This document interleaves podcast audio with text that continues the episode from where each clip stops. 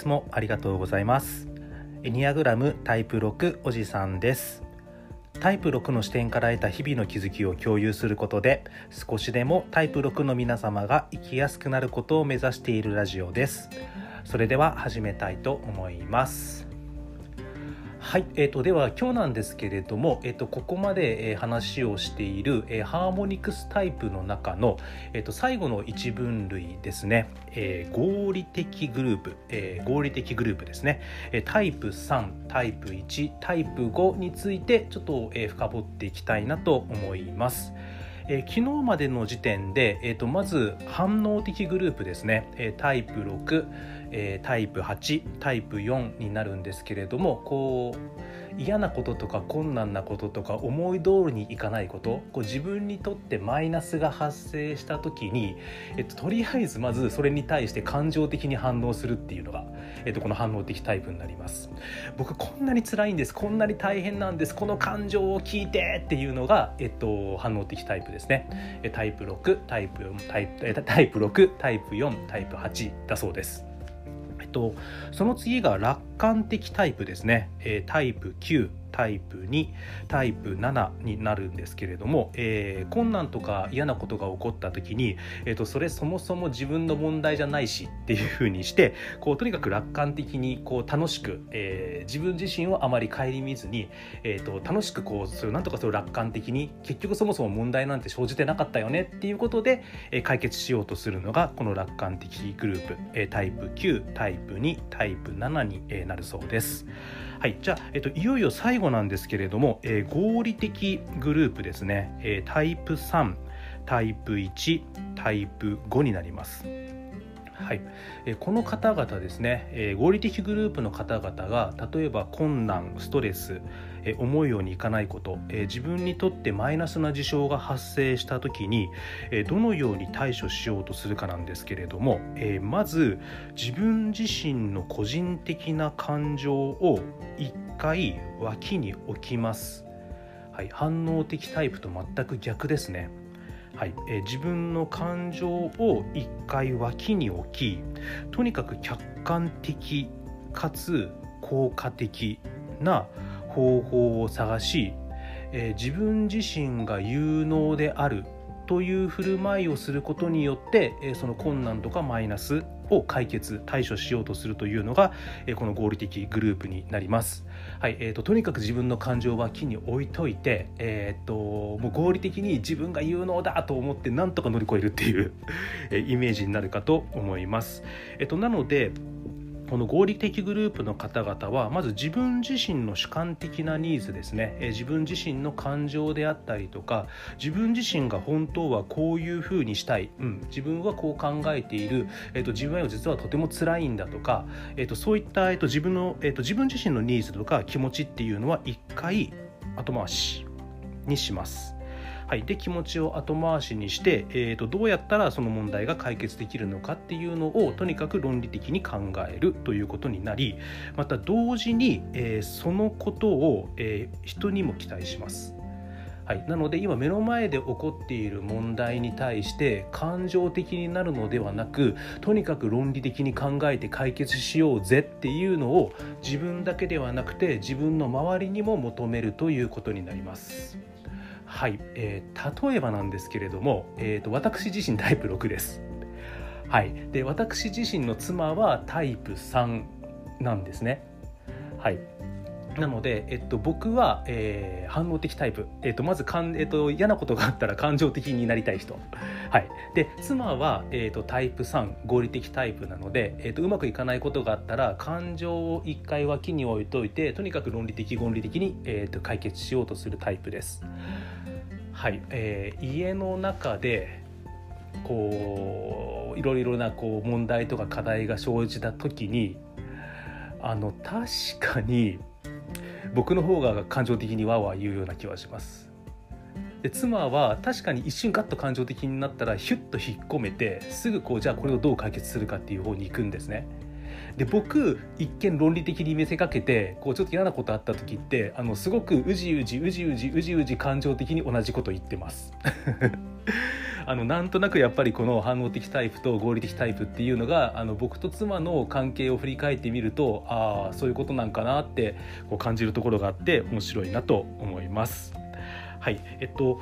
そうであのあとはなので妻はこう論理的に考えたその解決策をとにかく僕に求めてくるんですね。えーと、例えば、えーと、子供が思うように勉強しないみたいな課題があった時に、えーと、妻の方には妻はこういうふうに計画立ててこういうふうにやってこういうふうにやったらどうかって僕に言ってくるんですけれども、えー、と僕自身はどっちかっていうといやもうちょっと子供の気持ち考えた方がいいからそこまでやったらうんぬんかんぬんみたいなあの感じになります。はいあのすいません脱線しました。えっとですね、あのー、この合理的タイプの、えー、合理的グループの方々なんですけれども、えー、感情を脇に置いて、えーと、合理的に問題を解決しようと思うんですけれどもその合理的に問題を解決しようとした時に何にぶつかるかというとその社会であったりとか組織であったりとか世の中のルール、まあ、構造、まあ、ルール、まあ、ルールっていう方がいいかな、えーと、そのルールに、えーとぶち当たることになるというか結局論理的に解決しようと思ったらやはり論理とはある種ルールですのでそのルールを使うことになります。はい、なのでこの合理的グループの方々っていうのは実はそのシステムとかルール、えーと、こういったものに課題を抱えがちというのが合理的タイプになります。例えばその前回お話しした楽観的グループの方々っていうのはこう自分自身のニーズとこう相手のニーズのバランスで悩みがちそこで、えっと、問題を抱えがちっていう、まあ、ことをお伝えしているんですけれども、えっと、この合理的グループの方々っていうのは、えっと、どちらかというと自分自身とルール。はい、自分自身と世の中のシステムそういったものとの間に課題を抱えやすかったりするようです。えー、例えばなんですけれども、えー、タイプ1の方は、えー、ルールの中で、え機能しようとしがちだそうです。えーと、ルールを守ることで、えーと、自分自身の、えー、潔白を守りたいっていうことなので、えーと、ルールの中でルールを守るということに、えー、をとにかく大事にしがちなのがタイプ1です。逆にタイプ5っていうのは、自分自身の確固とした世界を持っている方ですので、ルールの外側ですねルールの外側で機能したがるという感じです。でタイプ3の方なんですけれども基本的にはルールを守るんですけれどもこうルールを守っていたら自分の理想が達成できないみたいなことも分かっていますのでそうするとルールの外側でも動きたくなります。はい、なのでこのタイプ3の方はルールを守りつつも一生懸命そのルールの抜け道を探すこの両方を同時にやっていくようなイメージですかね。えっと、ルールからのメリットを享受しつつもただそのルールに制約されてないという気持ちを持ちがちなのがタイプ3の方々みたいです。じゃあもう少しこのタイプ1タイプ3タイプ5、えー、合理的グループを掘り下げていきたいんですけれども、えー、まずタイプ1ですね。こうタイプ1の方が何に重点を置いているかなんですけれども、えー、とにかく正しくきちんとしていて分別があること。分別があること。はい。えー、基準であったりとか自分自身を向上させること。それからルールを知ることに、えー、重点を置いています、えー、完全であるためにやはりルールを守りたいですのでやっぱこのえーと、今自分が所属しているこの組織この場所におけるルールが何か、うん、何がこの場所の中の正しいことなのか、えー、それを知ることに重点を置いているそうです。はい、でこのタイプ1の方々が自分自身の気持ちですね、はい、感情にどのように対処するかというと、え、感情は基本的に抑圧し、え、否認をします。自分の感情は抑圧しています。はい、そして、えっと、自分自身の本当の感情というのを、えー、どちらかというと、えー、物事を完璧に行うっていうところに変換していきます。はい、うん、どんな感じなんでしょうね。うん本当はむっちゃサボりてーって感情を持っていても、えー、とそのむっちゃサボりてーって感情わかんないですけど僕タイプ C じゃないんで今ここでサボってしまうのは、えー、とこの会社のルールで言ったらよくないからサボってしまうという気持ちを押し殺して一生懸命仕事を仕上げるというところに変換していくんですかね。ちょっとすいませんタイプ C じゃないんでずれてたら申し訳ないです。はいでその本来の気持ちっていうのは脇に置いていてじゃあその脇に置かれた本来の気持ちはどうなるかというと、えー、体の中にどんどんどんどん溜め込まれていって、えー、体が硬直していくという方向に行きがちとのことです。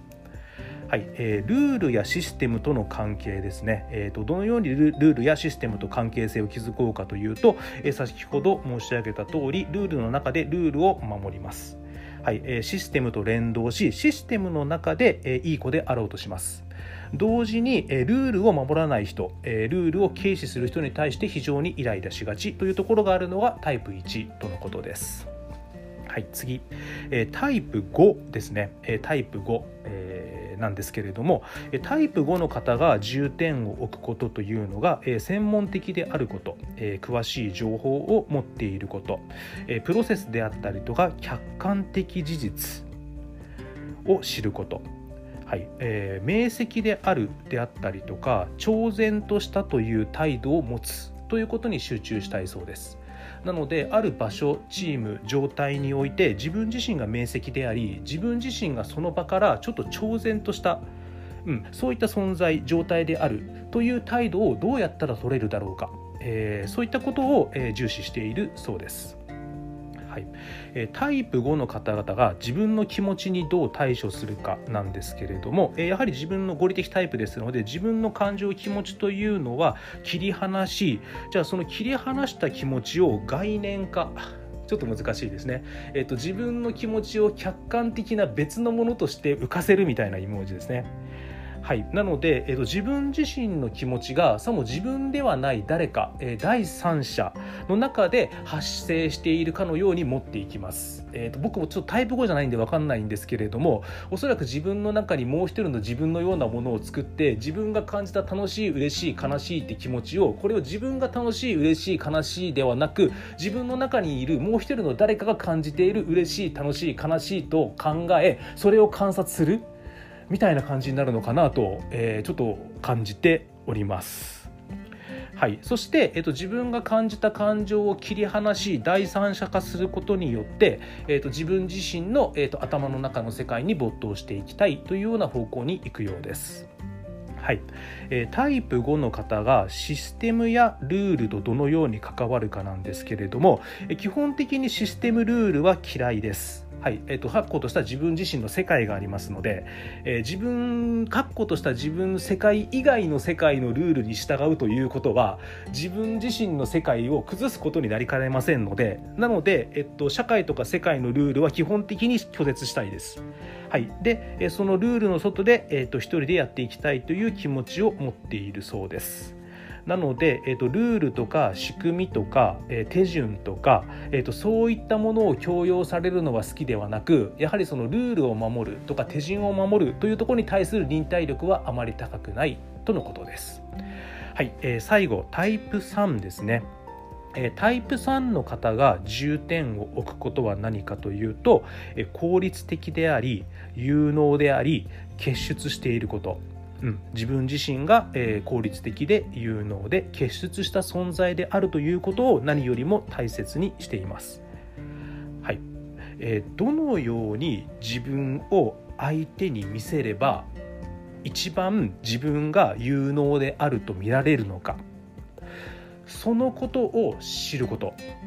がとにかく大事です。はい、あるチーム組織の中でも自分自身がどう振る舞い自分自身をどう見せれば自分が有能と周りから思っていただけるのか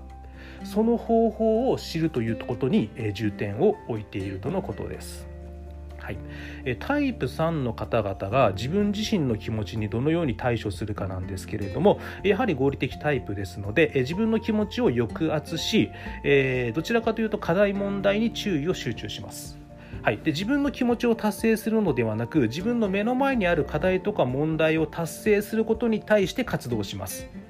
はい、そしてその、えーと、自分自身が持っている課題とかに、えーと、活動しそれを達成することの方に集中し気持ちを置いておくことになります。はい、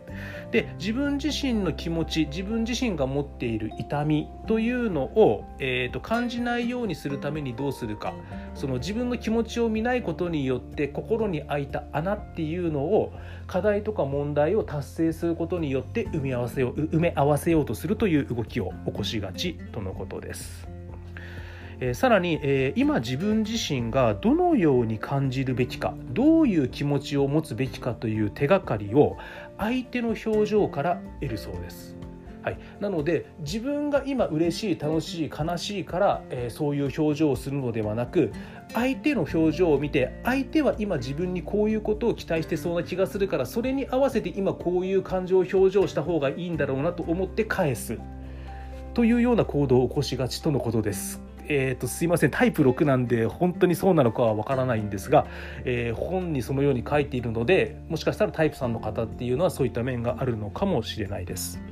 はい、システムとの関係性に関しては、システムと連動していたいんですがその外にもいたいと。はいえーと、システムのメリットは享受したい、うん、自分自身が有能であるために、えー、必要であるシステムの部分は取り入れたい。